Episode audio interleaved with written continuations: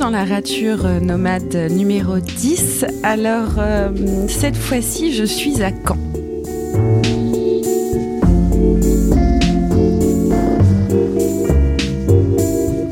Euh, je suis à Caen pour euh, couvrir un festival qui en est à sa 28e édition, donc un festival qui dure, qui marche et qui s'appelle les Boréales.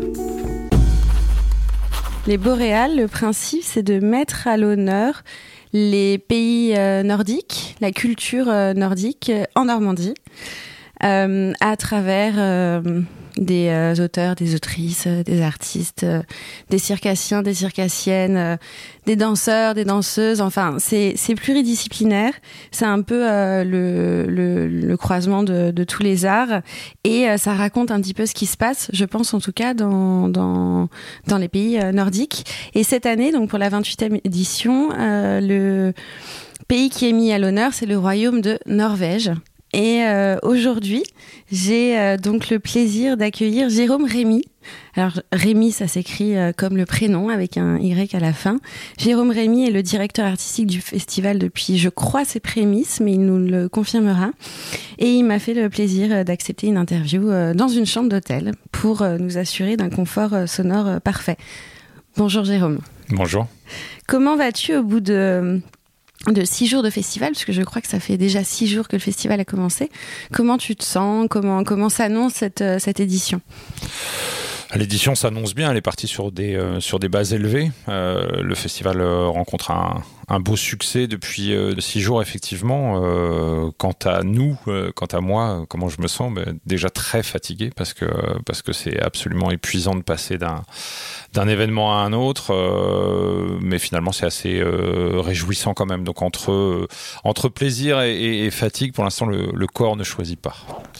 Quand tu dis qu'il y a du monde qui vient, qui se déplace, est-ce que c'est surtout une population locale, habituée déjà au festival ou est-ce que tu as quand même la sensation qu'au fil des années, il y a une population un peu plus large qui se déplace?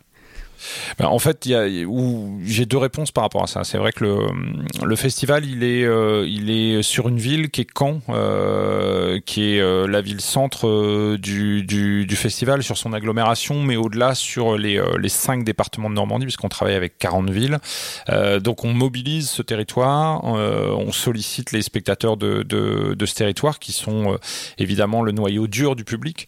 mais pour autant, on est un festival singulier euh, les Boréales. C'est-à-dire que c'est un, c'est un des rares festivals en Europe du Sud qui travaille sur l'Europe du Nord de manière euh, récurrente depuis 28 ans. Et euh, ce qui donne un, un, afflux de public, notamment sur les week-ends, qui vient de partout en France et même en Europe et même parfois d'Amérique du Nord. Les, des, des, des, gens sont venus de Montréal encore cette année. et on a à peu près 40% d'un public qui vient de, de l'extérieur de la région. Donc ça donne un, un, public large, 40 000 spectateurs en moyenne. Et puis c'est bah, c'est un gage d'attractivité et, de visibilité pour euh, pour cette ville euh, qui euh, possède des relations fortes avec l'Europe du Nord depuis depuis très longtemps, depuis les invasions vikings, mais mais aussi beaucoup plus récemment. Alors tu peux nous raconter justement un tout petit peu plus cette, ce lien qu'il y a depuis les invasions vikings, qu'on comprenne pourquoi, quand en, l'occurrence, met à l'honneur euh, les pays euh, nordiques Parce que ça ne relève pas d'une évidence a priori pour euh, tout le monde bah Pour l'extérieur, non, mais pour nous ici, c'est vraiment extrêmement clair parce que l'étymologie même hein, de la Normandie, ça renvoie aux hommes du Nord, c'est-à-dire vraiment aux, invasions vikings et, à cette période-là. Mais, finalement, tout au long du XXe siècle, il y a des relations extrêmement étroites et extrêmement fécondes entre la Scandinavie et la Normandie et Caen. Caen est une ville détruite sortir de la guerre. Et dès 47, c'est euh, la Suède, euh, pays neutre, qui sort euh, plutôt en bonne santé de, ce conflit mondial, qui reconstruit partiellement la ville avec l'envoi de maisons en bois, de chalets, de crèches, et aussi d'infirmières suédoises qui tombent pour certaines amoureuses et qui restent et qui forment une première diaspora suédoise à Caen. Et puis depuis plus de 60 ans, on a un département nordique à l'université de Caen qui enseigne les langues nordiques, toutes les langues nordiques, donc les trois langues scandinaves que, que, sont le suédois, le norvégien et le danois, plus le finnois et l'islandais. Et, et, à Caen, il y a vraiment l'université en France extrêmement importante pour, pour ces cultures-là, qui forment des étudiants, mais qui forment aussi des traducteurs, puisque c'est à Caen aujourd'hui que se traduit quasiment toute la littérature islandaise, avec Eric Bourri, Jean-Christophe Salin, qui sont les deux traducteurs les plus, les plus actifs. et puis aussi, on a trois traducteurs pour, le, pour la littérature norvégienne, par exemple, qui vivent dans la même ville. Donc c'est, on est vraiment une terre de, de, de, traducteurs. On a vraiment des échanges extrêmement importants. Et puis, euh, ça, ça, vaut pour la recherche, pour l'éducation, pour euh, les énergies renouvelables. Aujourd'hui, avec les éoliennes qui viennent du Danemark, qui s'installent euh, sur nos terres et, et en mer. Donc, il y a vraiment des liens extrêmement étroits. Donc, le festival naît un peu de cette relation-là dans les années 90, au début des années 90, au moment où la culture nordique n'est plus tellement à la mode puisque euh, il y a eu une vague forte dans les années 70 avec Bergman, avec la libération des mœurs, avec la social-démocratie qui rayonne et qui domine un peu euh, dans l'Europe du Nord. Euh, mais les années 80 sont les années fric, les années bourse, les années très américaines, et finalement n'ont plus vraiment de, place pour, la, culture du Nord. Et au début des années 90, le festival naît, il y a une espèce de comme ça de, paysages inconnus. Qu'est-ce que c'est que cette Europe du Nord? On la connaît pas très bien ou on la connaît plus très bien. Et, euh, nous, on commence ce travail-là euh, à ce moment-là. Alors quand tu dis nous, donc qui initie euh, la création de ce festival?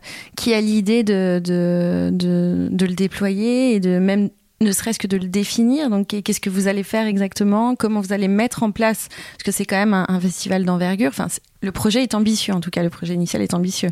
Oui, alors ça naît en 92 en fait de, l'initiative de deux universitaires, Lena Christensen et Eric Edou, qui euh, qui enseignent le danois et le norvégien à l'université de Caen et euh, qui souhaitent euh, faire un focus sur la littérature euh, scandinave et qui créent un festival pendant deux ans qui est un avant tout un week-end littéraire. C'est euh, c'est encore un, événement balbutiant et moi j'arrive dès la troisième édition et à leur côté en fait, on essaie de, de, pratiquer et de proposer un festival qui ressemble à la manière dont on pratique euh, la culture dans les pays du Nord, c'est-à-dire euh, transversale, pluridisciplinaire, horizontale. Ludique. Ludique, absolument. Mais je pense que c'est la question de l'horizontalité, c'est-à-dire de, de mettre euh, tous les domaines artistiques au même plan, de pas choisir, de pas hiérarchiser entre l'opéra tout en haut et puis euh, euh, le cirque plutôt plutôt en bas comme une manifestation populaire. L'idée du festival, c'était dès le début de de proposer euh, des choses et que chacun vienne euh, finalement faire un parcours culturel et s'approprie euh, la manifestation à, à, sa façon selon ses goûts. Il y a vraiment une logique de, parcours. Enfin, est-ce que est-ce que c'est assez euh, assez clair dans, dans le programme euh, qu'on peut euh, passer d'un point A à un point B, qu'il y a une cohérence entre ce point A, ce point B, ce point C? Oui, ça c'est. Je pense que c'est clair et puis c'est surtout clair dans l'esprit des gens. C'est-à-dire que les spectateurs sont nomades par définition. vous comme moi, on aime différentes choses et on peut aimer la littérature et aimer le cinéma. On peut aimer la musique et aimer les expos. On peut aimer la danse et ne pas aimer euh, le cirque. Les, spectateurs viennent, euh, partent d'un point et euh, par surprise, par capillarité, ils vont, ils vont trouver en fait d'autres, d'autres entrées dans le festival et des choses qui vont les intéresser, les surprendre. voilà, hier on avait des personnes qui nous disaient que c'était la première fois qu'ils poussaient la, la porte d'un théâtre pour aller voir un concert. C'était une femme qui avait 60 ans qui nous disait ça. Moi, je trouve ça toujours incroyable, mais le festival permet ces aventures-là. Euh, je pense que c'est la définition même des festivals pluridisciplinaires. C'est l'ambition qu'on doit avoir. On n'est pas beaucoup à être pluridisciplinaire en France, il y en a peu. Euh, les festivals monothématiques trustent un peu le, le, le paysage. Oui, c'est vrai. C'est plus dur à faire un festival pluridisciplinaire. C'est plus difficile parce que les entrées sont, multiples. Définir un festival pluridisciplinaire est plus complexe, mais de mon point de vue, c'est plus riche. C'est comme ça qu'il a été pensé dès le départ. De toute façon, la pluridisciplinarité, c'était euh, une condition sine qua non parce que c'était aussi un reflet, comme tu dis, de la culture euh, nordique, qui est dans une espèce d'exploration euh, des champs, des, possibles aussi, sans doute. Oui, et puis parce que ce sont des petits pays au sens où ce sont des petits marchés avec des, nombres de locuteurs assez modestes. Donc être écrivain, par exemple, au Danemark ou en Islande, euh, c'est compliqué de se dire qu'on va, on va avoir une seule carrière toute sa vie. Donc les gens sont plutôt prêts à, toucher à tout, à tenter d'autres aventures, à collaborer avec le cinéma, à la Et une autorisation à ça, alors que c'est vrai qu'en France, on est encore quand même dans le silotage, dans une logique de silotage quand même, même si je pense que ça tend à, être un peu plus perméable, on est encore là-dedans. Alors que effectivement, le, modèle des pays nordiques, c'est plus, euh, voilà, on peut naviguer entre des champs et c'est ce que montre le festival, je pense que c'est aussi ça, peut-être cette liberté-là euh, liberté dont parlait d'ailleurs Barbara Hendricks, euh, enfin une forme de liberté, mais qu'on a vu hier, la cantatrice. Elle parlait de freedom en permanence. Euh, il y a liberté à être, à agir. À... Ouais, mais c'est une des grandes chansons de de, Björk aussi. Organizing freedom, organiser la liberté, essayer de trouver des manières de, de à la fois de bien penser une société, un vivre ensemble, une façon de, de, de partager un destin commun, mais en même temps de se sentir libre là-dedans. Ça, ce sont des des valeurs qui, réunissent les pays nordiques parce que on, parle souvent des pays nordiques en tant qu'entité euh, bien claire, bien nette. C'est pas si simple que ça. Les pays sont, sont tous euh, très différents les uns des autres, mais ils partagent quelque chose de commun. Et je pense que ce qu'ils partagent, c'est avant tout euh, des valeurs. Voilà. Est-ce que tu saurais par hasard expliquer pourquoi dans cette Europe-là du Nord, il y a une telle ouverture qu'on ne retrouve pas dans l'Europe du Sud? Est-ce que tu penses que c'est géographique culturelle, sociale, en tout cas qui a une raison profonde à, ces différences culturelles qui sont assez essentielles, quoi. je pense que hum, l'Europe, elle est, elle est complexe, elle est, euh, elle est diverse et, euh, et, elle est extrêmement exotique quand on la prend euh, de, de, son nord vers son sud ou de son sud vers son nord. maintenant, il y a des choses communes. Je pense que entre le, la Finlande et le Portugal, il y a des choses extrêmement similaires et extrêmement commune dans l'état d'esprit. Euh, mais c'est vrai, pour répondre à, la question, il euh, y, a, y, a, une liberté, il y a une espèce de tolérance, il y a une espèce d'acceptation de, l'expérimentation dans ces pays-là, qui vient peut-être aussi euh, de la nature protestante, qui vient sans doute de, l'idée d'une forme de tolérance qui est intrinsèquement acceptée, intégrée par tous les acteurs de la société, par, par les citoyens avant tout. On éduque les gens à la citoyenneté euh, en Scandinavie dès le plus jeune âge. Là, c'est la question du modèle pédagogique qui, peut être posée, mais euh, c'est un, point fondamental, je pense. Mmh. Même à l'éco-citoyenneté, parce que comme tu disais, il y a, euh, un attachement à la cause écologique très forte aussi dans ces, dans ces pays-là. Oui, depuis, depuis longtemps. Je parlais tout à l'heure des valeurs les valeurs des pays nordiques, c'est alors euh, il y a la question de la, social-démocratie, mais au-delà de ça, il y a sans doute euh, euh, effectivement la question de la, parité, de la place des femmes dans, la société, du statut de l'enfant, de l'écologie. effectivement, c'est des c'est des choses qui ne sont pas là uniquement à l'aube des campagnes électorales. C'est vraiment des choses qui sont intrinsèquement euh, institué partout et partagé par euh, toutes et tous. Alors le principe de rature, c'est de revenir euh, sur le parcours individuel des personnes que, que j'interviewe, ce que j'appelle mes raturés. donc, pour vraiment parler de toi et moins du, du festival, quel est ton lien intime ou moins intime au pays nordique? C'est-à-dire comment pourquoi déjà on t'a appelé toi en tant que directeur artistique? Je rappelle que c'est ton rôle dans le festival. Euh, pourquoi ça a été toi qui a été choisi? À la base, je pense que c'est un, heureux hasard. Moi, j'arrive dans, cet événement euh, en 94 avec un festival qui est consacré à la Suède. Euh, je connais pas bien ces pays. Je pense comme la majorité euh, des Français.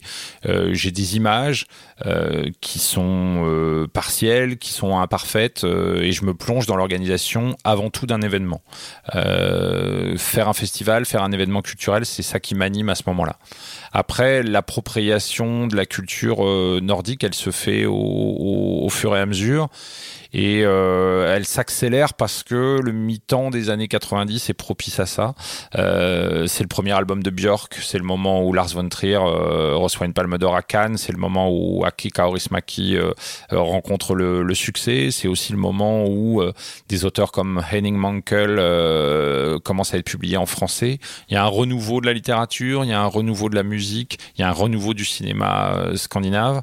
Et euh, tout ça nous accompagne, nous porte et fait que le, le festival euh, décolle et que moi, je, je, me sens fasciné par, par cette culture-là parce que j'ai le sentiment qu'elle a beaucoup à, à nous apprendre et à il y a il y a des choses qui sont modélisables pour la culture française pour la culture française pardon.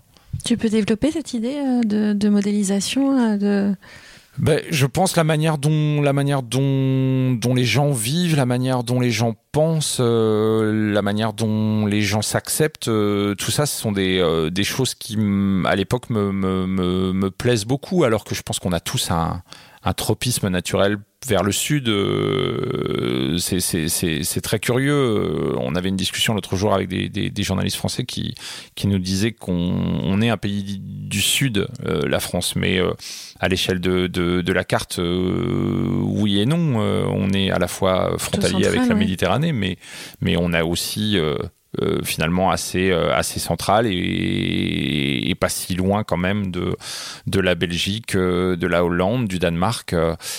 donc voilà moi, j'étais très intéressé par ces pays-là parce que je les, je les découvrais et, et tout de suite assez fasciné.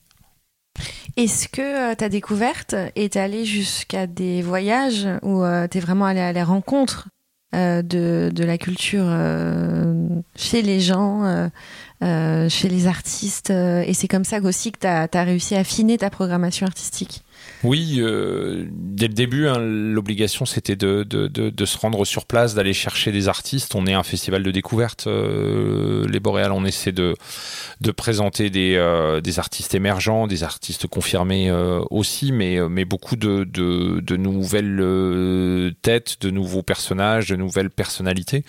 Donc très régulièrement, depuis 26 ans, je, je, fais plusieurs déplacements par an en Scandinavie, en Europe du Nord et euh, ça m'a ça m'a nourri, ça a forgé aussi une image un peu plus claire dans mon esprit de ces euh, de ces pays-là qui encore une fois c'est un territoire, c'est un ensemble de pays, donc euh, une homogénéité oui, mais des différences il y en a aussi beaucoup, donc c'est c'est important de s'y rendre régulièrement parce que c'est des pays qui changent, qui évoluent et rester en contact c'est absolument fondamental.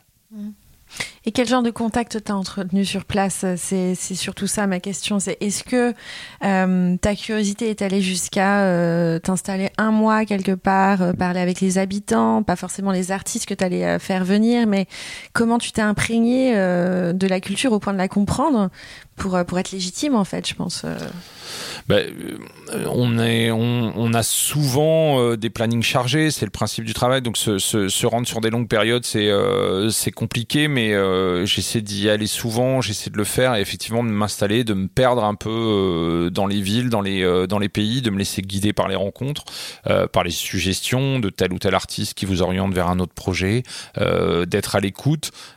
donc ça, c'est quelque chose que j'ai fait naturellement et puis, après, j'ai j'ai fait comme beaucoup une rencontre amoureuse. Euh, euh, j'ai rencontré euh, une femme. On a on a eu un enfant qui du coup a une double nationalité, qui est franco-finlandaise. Et j'ai passé beaucoup de temps en Finlande, beaucoup d'étés là-bas, des longs des longs étés. et je pense que j'ai développé un attachement particulier à ce pays-là, qui est un des pays nordiques que je préfère. Tu nous expliques pourquoi tu le, préfères, au-delà de, de, ton lien euh, intime avec la Finlande? Bah, La Finlande, je pense que c'est euh, un des pays nordiques qui est le moins euh, connu peut-être euh, de, tous les pays, c'est-à-dire que euh, c'est pas la Suède qui, possède des liens historiques depuis 500 ans avec la France, c'est pas l'Islande et c'est c'est geysers et ses glaciers, c'est pas la Norvège et les fjords, c'est un pays de lacs et de forêts, c'est c'est moins spectaculaire et je pense qu'il y a un imaginaire visuel moins moins fort. moi, je suis arrivé dans dans, dans ce pays, j'avais pas d'idée vraiment préconçue. Ce qui m'a fasciné immédiatement, c'est l'espèce de, de de, de paradoxe absolu de ce pays qui est à la fois un pays de très haute technologie et euh, de rusticité, de presque d'animalité euh, basique. C'est-à-dire que les Finlandais sont à la fois euh, capables d'être dans l'hypermodernité, dans les révolutions industrielles permanentes, de, réinventer les nouvelles technologies grâce à Nokia, de réinventer les satellites, l'ordinateur pour tous, le très haut débit institutionnel, etc.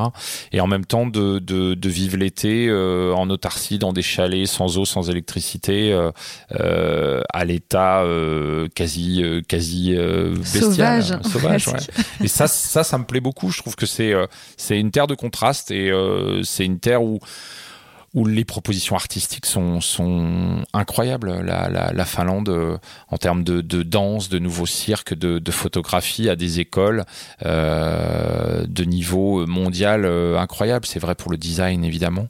Euh, et ça, c'est lié à leur modèle pédagogique qui est considéré comme le plus abouti et le plus performant de tous les pays de l'OCDE. Est-ce que tu as l'impression que les formes artistiques qui sont inventés dans les, dans les pays scandinaves euh, ont quelque chose euh, d'affranchi, d'émancipé. Je m'explique. Hein. C'est-à-dire que dans euh, la culture française ou même du Sud, on peut sentir l'influence de la culture américaine. Est-ce que tu as l'impression que les pays scandinaves échappent d'une certaine manière à cette hégémonie-là? Bah, je pense que la, mondialisation, la globalisation, elle, touche tout et, tous les territoires. Après, euh, ce qui fait la force de ces petits pays qui euh, peuvent parfois donner l'impression qu'ils ont des réflexes un peu, un peu nationalistes à, brandir euh, leur drapeau, leur langue tout le temps et partout. Il y a quand même des avantages à ça. Il y a, y, y a des réflexes qui consistent à garder des euh, des aventures, des projets qui leur sont euh, spécifiques. Euh, donc je ne sais pas bien répondre à, la question, mais je, trouve qu'il y a des singularités en Scandinavie. Il y a, il y a quelque chose de la dimension physique qui est très très présente, qui vient sans doute aussi de l'éducation. Ouais, du corps, De, de, du rapport au sport dès le, dès le plus jeune âge et de, de, de, ce corps qui est fondamental dans des climats qui peuvent être hostiles et, et extrêmes. Donc ça, c'est très important. Et puis après, le rapport au paysage aussi. Euh, c'est des pays de très faible densité de population, où le paysage est euh, très important. Euh, bon, si on pense à, à l'Islande ou, quand même à le nord de la Suède, le nord de la Norvège, le nord de la Finlande, qui est en territoire arctique, au-delà du cercle polaire. au Groenland. Et au Groenland, évidemment, qui sont voilà 50 000 habitants à peu près sur, sur un, un quasiment un continent. Euh, c'est un territoire extrêmement euh, extrêmement grand et extrêmement important. Euh, forcément, le rapport à la, à la nature, au territoire, au danger qu'il représente, parce que quand il fait moins 30, quand il y a des vents euh, terribles, euh, quand il y a des volcans, des glaciers, euh, tout ça est tout ça n'est pas anodin. donc ce rapport à la force de la de la nature, c'est aussi quelque chose qui est très très présent dans les propositions artistiques. Ouais, dans, dans, la littérature aussi beaucoup. Hein. Il y, a, y, a, souvent cette dimension de la nature qui vient inspirer ou fasciner ou, ou détruire ou, ou reconstruire des choses. Oui, c'est très présent. Bah oui, parce que euh, c'est des storytellers, les écrivains euh, nordiques. C'est des gens qui se confrontent à, à, des paysages qui sont plus, plus grands et plus forts qu'eux. Et c'est vrai que c'est des littératures des, des grands espaces. Oui, exactement. Et mais c'est pas que de la littérature, c'est aussi de la musique électronique. Enfin, moi, je suis une grande fan de musique électronique et euh, je suis allée en Islande. Il y a un grand festival là-bas, d'ailleurs, de musique électronique internationale. Et, et j'ai été assez frappée par la singularité de l'électro de islandaise. Et, et c'est là où je me suis dit, il y a quelque chose euh, de, euh, il y, a, y, a, une drôle de créativité qui se passe là-bas, enfin qui qui sonnait pas comme euh, l'électro que j'avais l'habitude d'entendre ailleurs. Il y avait autre chose. C'est pour ça que je te pose cette question-là ouais. d'un éventuel. Je sais pas si c'est ça relève de l'affranchissement ou pas de de de, de, de l'hégémonie américaine ou de la mondialisation, mais j'ai quand même l'impression qu'il y a une quête de, voilà de, singularité, de précision et que ça s'inscrit, comme tu dis, vraiment dans un territoire. Alors je sais pas pour si pour l'Islande c'est une quête. Je pense que c'est plus un, principe de réalité. Euh, L'Islande c'est quand même un, un, territoire qui est perdu au milieu de l'Atlantique. Euh, qui est finalement aussi proche euh, de New York, Boston, Washington que, que de Paris. Euh, c'est un territoire euh, éruptif, c'est un territoire particulier où effectivement, on, bon, tous les gens qui vont en Islande sont transformés, sont bouleversés, ont envie d'y retourner parce que les paysages sont incroyables, parce que le pays dégage quelque chose qui est presque tellurique, qui mmh. est impossible à, à, déterminer. Mais du point de vue la musique, c'est vrai que euh, moi j'aime beaucoup la musique euh, islandaise, j'aime beaucoup la musique électronique islandaise. Et c'est toujours fascinant de pousser la porte d'un des trois ou quatre magasins de disques de, de, de Reykjavik et de, de voir tous les disques autoproduits parce que ce sont des, des choses qu'on n'entendra jamais euh, dans le reste de l'Europe et qui sont d'une qualité euh, simplement incroyable. Donc euh, euh aujourd'hui, c'est vrai pour la musique électronique, c'est vrai aussi pour, euh, on va dire, la musique euh, néoclassique. Mmh. on pense là. Pop, pop folk aussi, ouais. Absolument, ouais. absolument. mais c'est vrai qu'il y avait Johan Johansson qui, a, qui, a, qui, a, qui, qui, est décédé il y a, il y a quelques temps et dont euh, Dutch Gramophone est en train de rééditer tous les disques qui avaient euh, eu des succès incroyables à Hollywood. Je pense notamment à la musique de Premier Contact qui était à la fois un film très beau, euh, le film de Denis Villeneuve et une musique incroyable. Aujourd'hui, il y a Hildur, la, jeune islandaise qui vient de proposer cette musique dont on se souviendra longtemps pour le film Joker. Il y a toute cette veine des néoclassiques islandais. Vikinger Olafsson en fait partie aussi, euh, qui vont rayonner encore pendant quelques années, qui vont à mon avis beaucoup composer pour le, pour le cinéma américain.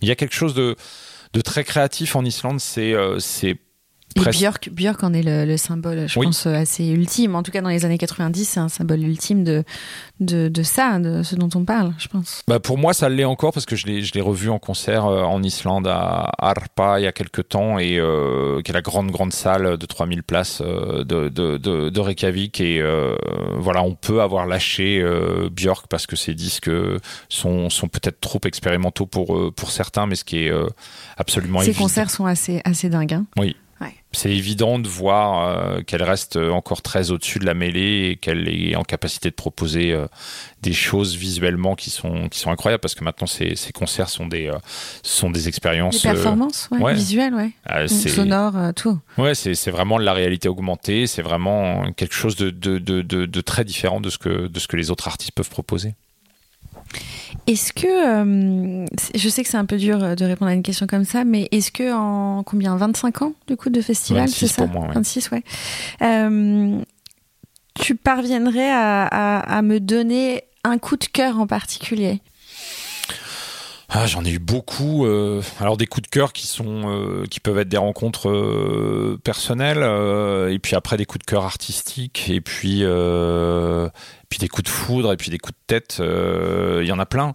Moi, j'ai commencé en 94 et un des premiers invités qui est venu au festival que j'ai réussi à convaincre, c'était Max von Sydow, qui est l'immense acteur suédois emblématique de, de, la filmographie de Bergman, euh, qui à l'époque était à la fois cette icône du cinéma euh, suédois d'avant-garde des années 70 et qui tournait avec Sylvester Stallone aux États-Unis dans Judge Dredd, un, un film de science-fiction. Et il est venu au, au festival présenter le premier film qu'il avait réalisé.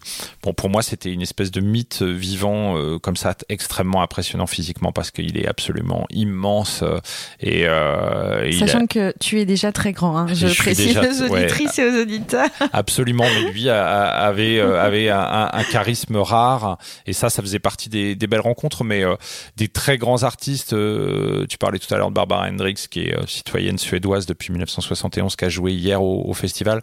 Ça fait partie des très très belle rencontre. Euh, Henning Mankell, l'auteur de, de Polar, qui était bien plus que ça, parce que c'était aussi un, citoyen engagé euh, avec des actions incroyables euh, au Mozambique. C'était aussi une des rencontres rares du festival. Il y a eu beaucoup de, de rencontres, mais euh, moi, je, je, pense aussi à des à des, des, petites choses, des petites euh, découvertes. Il euh, euh, y a un groupe islandais qui est pour moi le, le, sans doute le secret le mieux gardé d'Islande, qui s'appelle Epic Rain, qui est un groupe qui fait un hip-hop improbable, pas du tout commercial, qui est plus du spoken word que du, du, du, rap et qui a été une des plus belles découvertes du, du festival, qui est venu dès 2013 et qui est revenu trois fois ensuite en, en concert. Euh, leurs deux premiers albums sont, sont des disques absolument inusables euh, que j'écoute toujours et on, a gardé, on a construit une très belle amitié euh, avec eux.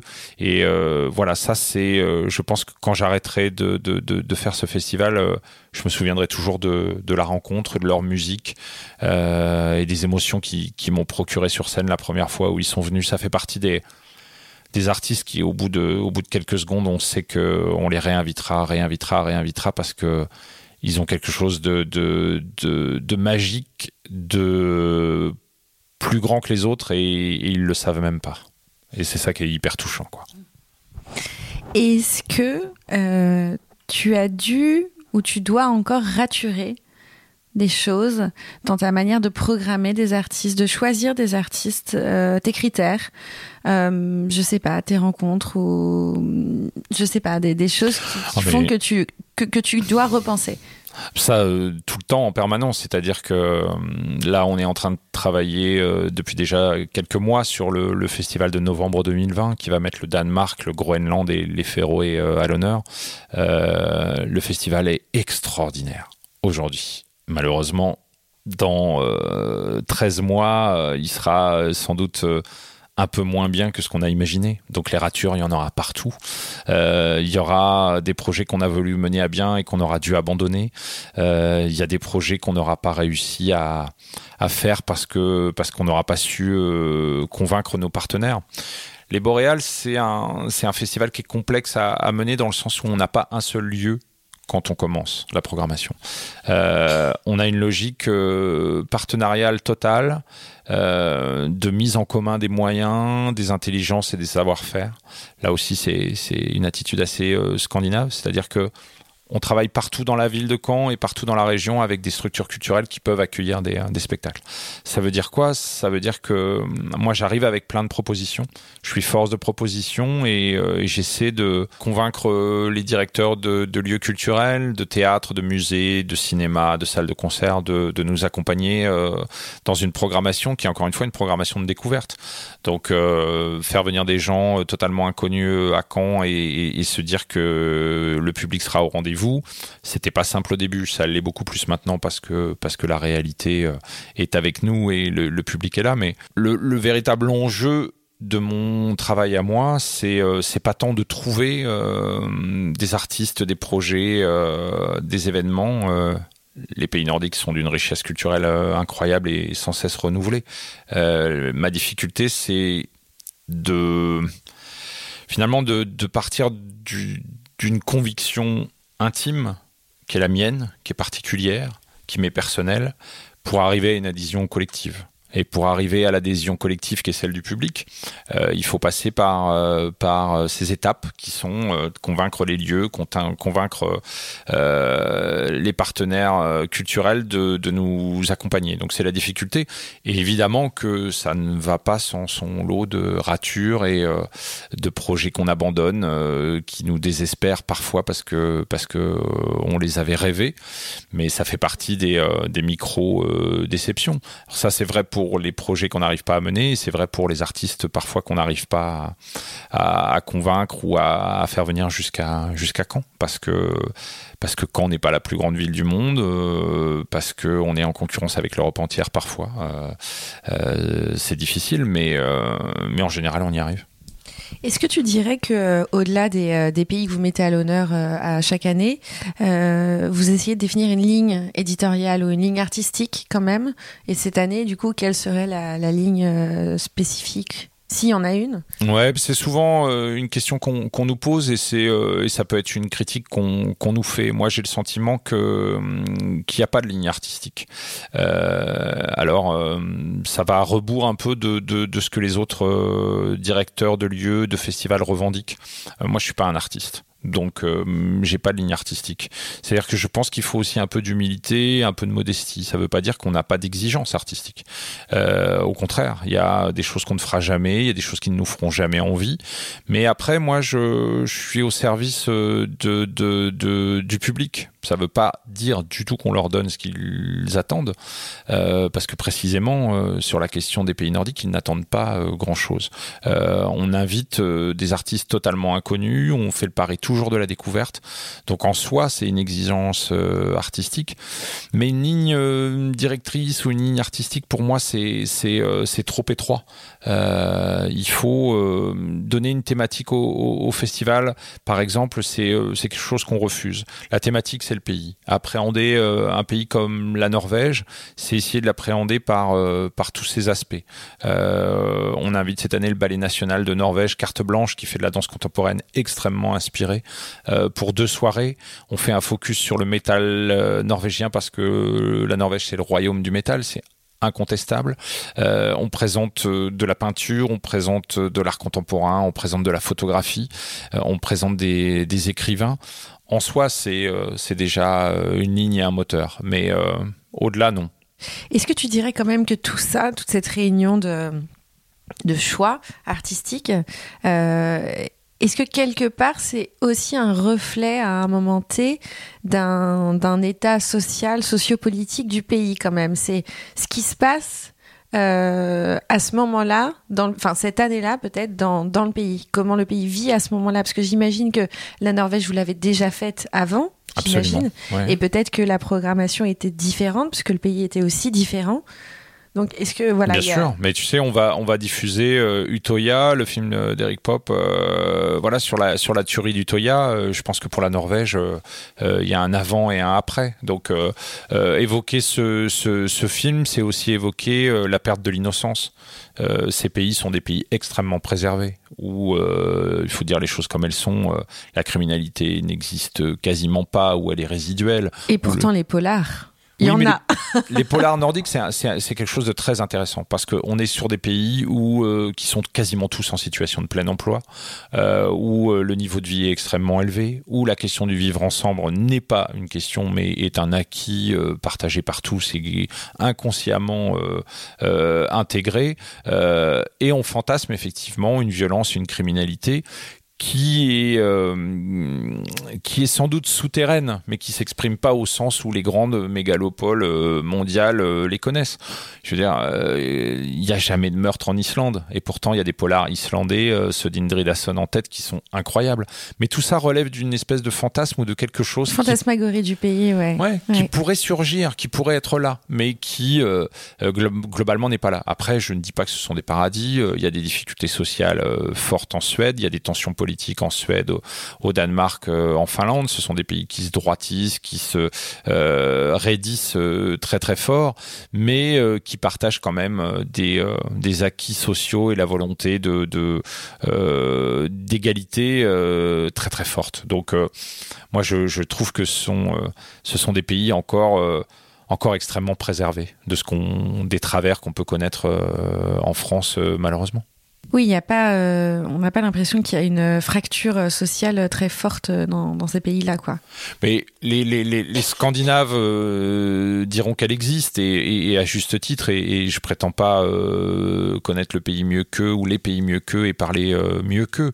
Euh, simplement, euh, toute chose étant euh, relative, ces pays sont sans doute beaucoup moins euh, euh, fracturés, beaucoup moins euh, en crise et en difficulté qu'on peut l'être, même si effectivement tout n'est pas tout rose et, moi je les vois absolument pas comme des territoires idylliques, mais je mesure la chance qu'on peut avoir quand on vit en Europe du Nord et quand on y élève des enfants. Ma fille vit là-bas, je sais quelle est sa réalité et euh, je sais ce que ça veut dire pour elle d'aller chaque jour euh, à l'école et de vivre euh, dans un pays de cette nature. Ouais, ça a un sens d'aller à l'école pour les enfants. C'est pas une contrainte a priori là-bas. Non, c'est pas une contrainte. Euh, ils y vont beaucoup plus de, jours que les euh, élèves français, mais beaucoup moins longtemps. Donc les, les journées sont moins longues, euh, sont beaucoup plus ludiques, sont beaucoup plus agréables et, je pense qu'on leur enseigne pas la même chose. On leur apprend pas à savoir, on leur apprend à être, on leur apprend à, devenir des, des citoyens, des bonnes, par, des bonnes personnes. on y enseigne l'empathie, on y enseigne l'attention aux autres, on y enseigne euh, euh, des choses qui euh, peuvent paraître un peu ridicules en France, mais qui, une fois qu'elles ont toutes disparu, bah, nous plongent un peu dans le vide. Moi, j'ai ce sentiment-là. Donc, je, trouve que c'est des pays qui, quand on y va, font très envie et, et on aimerait parfois pouvoir s'en inspirer. Pour revenir à toi, parce qu'on s'est encore éloigné de toi, tu dis que tu n'es pas un artiste, et pourtant ton rôle c'est d'être directeur artistique, donc il y a quand même la racine artiste qui est là. Euh, comment t'en es, venu dans ton parcours euh, à, être directeur artistique? Qu'est-ce que tu as fait avant? Est-ce qu'il y a des choses aussi que tu as raturées dans tes études françaises, ta scolarité française qui est effectivement un peu euh, contraignante et rigide? Comment, comment ça s'est passé l'avant l'avant boréal? Moi, j'ai fait des études de, hum, littérature euh, à l'université de Caen, théâtre et, de cinéma, donc j'avais déjà une appétence euh, pour ça, mais sans bien le savoir. Euh, quand, quand on a 18 ans, est-ce qu'on sait vraiment ce dont on a envie. Ce qui est sûr, c'est que euh, j'avais j'avais envie de ce, monde-là.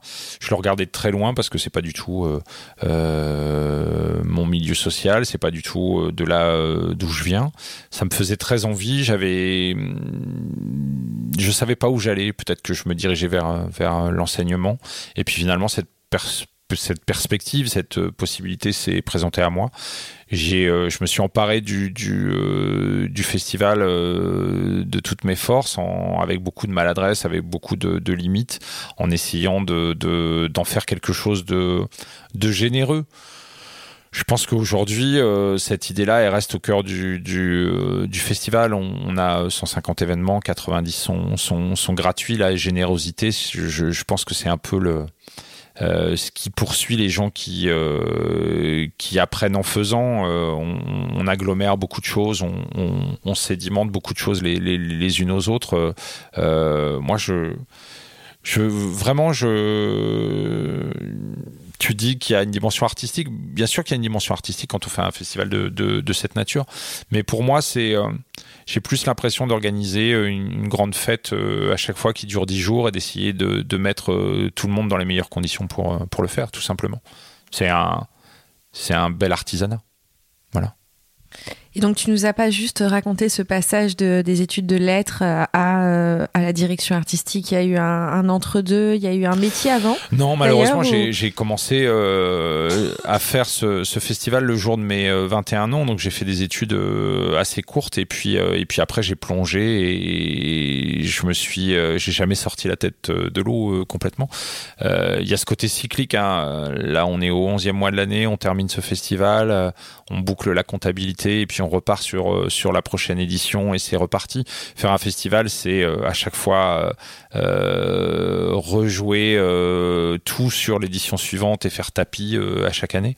Donc c'est un, un cercle vertueux ou vicieux, je sais pas, mais c'est un cercle qui, qui, qui, entraîne en permanence. Et t'as jamais eu la tentation de, de raturer justement les boréales, d'aller vers autre chose? On a beaucoup, euh, sinon raturé, on a beaucoup réinventé le modèle. On a essayé de, le faire muter, on a essayé de, le penser autrement, de l'orienter autrement. Le festival est pas est pas une chose linéaire parce que évidemment les modes et les pratiques artistiques changent. Moi, je viens d'une époque, euh, 26 ans, c'est pas si long, mais je viens d'une époque où euh, on a fait les premiers festivals euh, sans email, sans téléphone portable, où la musique euh, la, culture se pratique différemment. Aujourd'hui, tout le monde, euh, aujourd'hui, tu, fais de la radio avec euh, un équipement électronique de très haute qualité qui tient dans une poche. C'est la même chose pour la musique. C'est la même chose pour la photographie. Aujourd'hui, euh, tout le monde peut, peut faire du cinéma avec un téléphone portable, avec une caméra de petite dimension. On peut tous s'approprier un geste musical en apprenant à manipuler des machines, des pads. Euh, voilà, ça c'est le, le, monde culturel a changé. Le festival euh, en a en a tenu compte. Euh, forcément que c'est ce qui a permis de ne pas te lasser aussi, j'imagine. Euh, de parce que bon, quand on fait la même chose, c'est pas du tout la même chose, mais quand on est dans la même dynamique depuis 20 6 ans, il peut y avoir une lassitude qui s'installe. Bien sûr. À moins que, effectivement, tu renouvelles les formes chaque année, qu'il y ait quelque chose qui soit repensé, raturé chaque année. Ouais, mais je pense que c'est le, le festival qui me renouvelle, moi. C'est-à-dire que euh, moi, je, je, je, me pose toujours la question, mais finalement, je suis, euh, je suis renouvelé, euh, que je le veuille ou non. C'est un festival pluridisciplinaire. c'est autant moi qui m'empare de lui que lui qui s'empare de, de, de, moi. C'est-à-dire que il faut se tenir informé, il faut rester au niveau quant à l'actualité du design en Europe, quant à la danse contemporaine, quant au nouveau cirque qui change à vitesse hallucinante. Le cirque il y a 10 ans et le cirque aujourd'hui dans son expression euh, européenne, euh, on, est, on est passé d'un monde à un autre monde. Aujourd'hui, c'est le lieu de toutes les expérimentations. C'est sans doute euh, le domaine artistique le plus fécond en France et, en Europe du Nord, qui sont deux, deux terres de, de très importante pour le cirque. La photographie a énormément euh, changé. On est passé de, de, l'argentique au numérique. Enfin, il faut se rendre compte de ce que sont ces, ces révolutions technologiques euh, pour la, pour la culture et ce qu'elles ont euh, charrié et, généré. Donc, effectivement, la question de de la lassitude et de la pertinence, c'est une question que, qui doit nous challenger tout le temps. Moi, je me la pose euh, toujours. Euh, Est-ce que je, je, serai euh, toujours en capacité de faire ce festival? Est-ce que je serai toujours légitime à le porter, à proposer des choses? C'est des angoisses permanentes. Mais la seule qualité qu'il faut avoir pour faire ce que je fais, c'est la curiosité. C'est-à-dire que je pense que ce qui, permet de se juger, euh, c'est de savoir si on reste curieux, si on a envie euh, euh, de partir à l'autre bout de l'Europe voir un spectacle, sortir tard un soir, voir un, un concert, une expo. Quand on perd l'envie, on, on, perd tout. Et pour l'instant, je l'ai encore. Donc, j'essaie de me rassurer comme je peux. J'ai une avant-dernière question. Est-ce que depuis ces 26 ans, tu as l'impression que il y a quelque chose de toi, en toi, qui maintenant est nordique, résolument nordique Ah, c'est une bonne question. Ça c'est une bonne question parce que euh, j'y ai, ai, jamais euh, vraiment pensé. Ce que peut-être je, pense que ce qui m'a, euh, ce qui est nordique en moi, c'est peut-être euh, cette, cette, conviction que qu'une société, qu'un festival, qu'une communauté doit être horizontale plutôt que verticale. C'est-à-dire qu'un une élite un bas, un haut, un bas, euh, des gens tout en haut, des gens tout en bas, des gens qui, euh, qui sont les premiers, des gens qui sont les derniers, ça permet pas d'être heureux. Et que euh, ce que m'a appris ce festival, ce que m'ont appris ces, ces, ces, voyages, ces rencontres en Scandinavie, c'est que essayer de placer tout le monde sur une même ligne, c'est pas tirer les choses vers le bas. C'est repenser la question de la, de la compétence, du statut et, euh, et de permettre le bonheur pour tous ou le pouvoir d'achat pour tous ou l'égalité pour tous, ça paraît euh, utopique. Mais euh, essayer de s'approcher le plus possible de ça, moi, ça m'intéresse et, euh, et, je pense que c'est ce qu'on essaie de faire et c'est ce que j'essaie de faire professionnellement. Et je l'espère euh, dans la vie de tous les jours. Et le fait d'avoir une fille en Finlande, tu penses que ça ça, ça résonne aussi en toi, j'imagine, euh, parce que ta fille te dit comment elle vit là-bas, euh, quelle est sa culture là-bas avec sa, avec sa mère, j'imagine. Donc comment ça résonne aussi en toi, ça euh, Qu'est-ce que ça fait bouger comme ligne le fait que ta fille, c'est-à-dire ta chair, ton sang, te raconte sa vie là-bas? Bah, C'est à la fois une malédiction et, euh, et, un bonheur parce que être loin de ses, ses enfants c'est la c'est la pire des choses. Euh, c'est forcément une douleur euh, quotidienne euh, incroyable pour elle comme comme pour moi mais euh, mais en même temps euh, c'est la vie qui est la sienne aujourd'hui et elle se passe dans un pays qui je pense lui apprend toutes les choses dont je viens de parler qui lui apprend à être heureuse, à être une, une, vraie personne, à être une personne euh, euh, bonne avec les autres. Et, euh, et, ça, le modèle éducatif euh, finlandais, il est, il est, juste incroyable pour ça. Et la société est, est, est assez fascinante. Donc, euh, forcément, c'est, c'est, il n'y a pas une journée, il n'y a pas une heure pendant laquelle je ne pense pas à, à, ce pays à elle dans ce pays. Donc, Forcément, c'est. Et à toi dans ce pays T'as jamais pensé à partir si, là-bas?